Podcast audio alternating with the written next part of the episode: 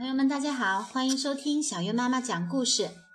我是小月妈妈，还有我的宝贝小月。大家好，我是小月，我们一起来听妈咪讲故事呗。自言自语的公主的独白，又是一个关于公主的故事，你喜欢吗？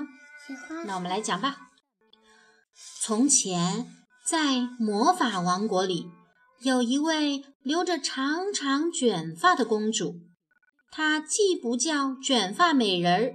也不叫金色公主，因为她有一样出人意料的东西，她嘴里的舌头会像弹簧一样的动，上去下来，啪啪作响，但从来停不下来。哦，尽管公主会不停地说话，但她只是自说自话，所以她的名字就叫自言自语。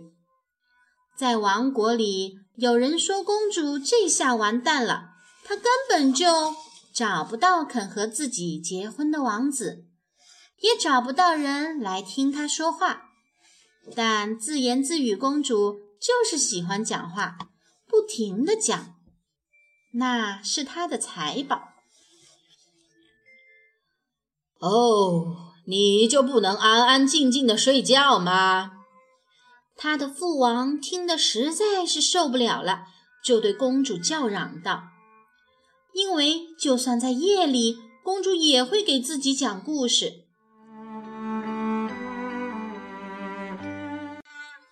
哦，我们要去找闭嘴仙女，她就住在仙人掌森林里，她也许会给我好的建议，告诉我该如何让你闭嘴。”国王冷冷地说道。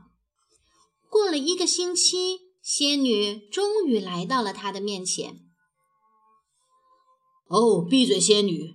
公主情况很糟糕，您难道听不出她在咕咕哝哝吗？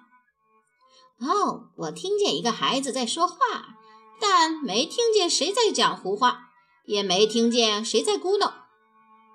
仙女蹦蹦跳跳地回答道：“我只是想当个好父亲。”您能不能让他不要说话呢？我很清楚您要的是什么，我也会尽我所能试一试，虽然我并无十足的把握。阿布拉加达布鲁斯，闭嘴仙女说出了魔咒：“冬眠吧！”咻，仙女就像一道热气流飞离了城堡。惊恐万状的国王走上台阶，发现自言自语公主的嘴巴张得老大。他因为一句话都说不出，心里很难受，两只眼睛里满是委屈的泪水。国王看见公主哭得这么伤心，气就不打一处来。当他用粗声粗气的嗓音说话的时候，整个王国都在颤抖。为了不让公主悲伤，我的命令是：你们必须尽快找到能治愈公主悲伤的人，否则我将惩罚你们。从第二天早上起，就有个声音传到国王的耳朵边：“还能让公主讲话吗？”他说。于是来了一个睫毛长长的小个子夫人。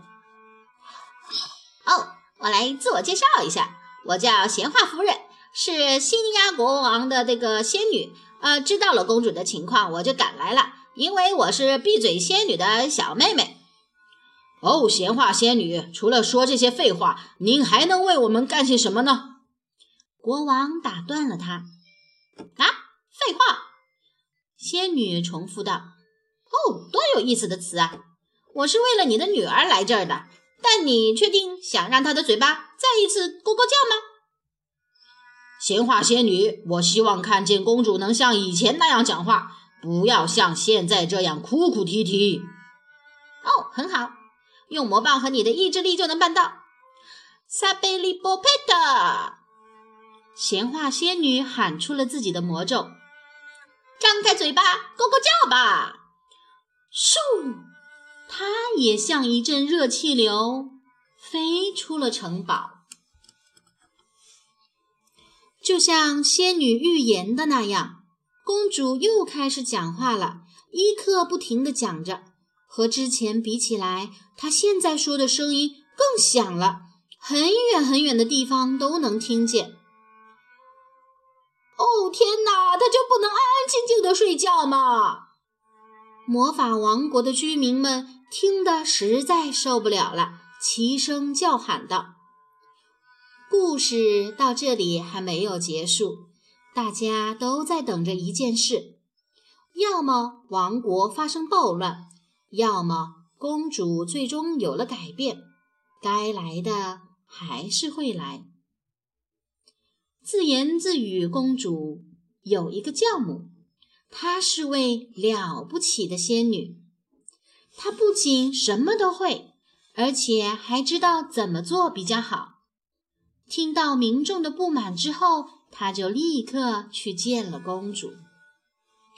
他挠着鼻尖儿，一个主意出现了。哦，公主的心底藏了一个很美的秘密，她的那张小嘴根本表达不清楚。公主的嘴巴一点一点变大了。从这一刻起，公主唱歌的声音就变得很动听，所有王子都想和她结婚，因为他们只想着一件事：听她唱歌。自言自语，喜欢唱歌，除了唱歌还是唱歌，而他的歌声也就变成整个王国的财富了。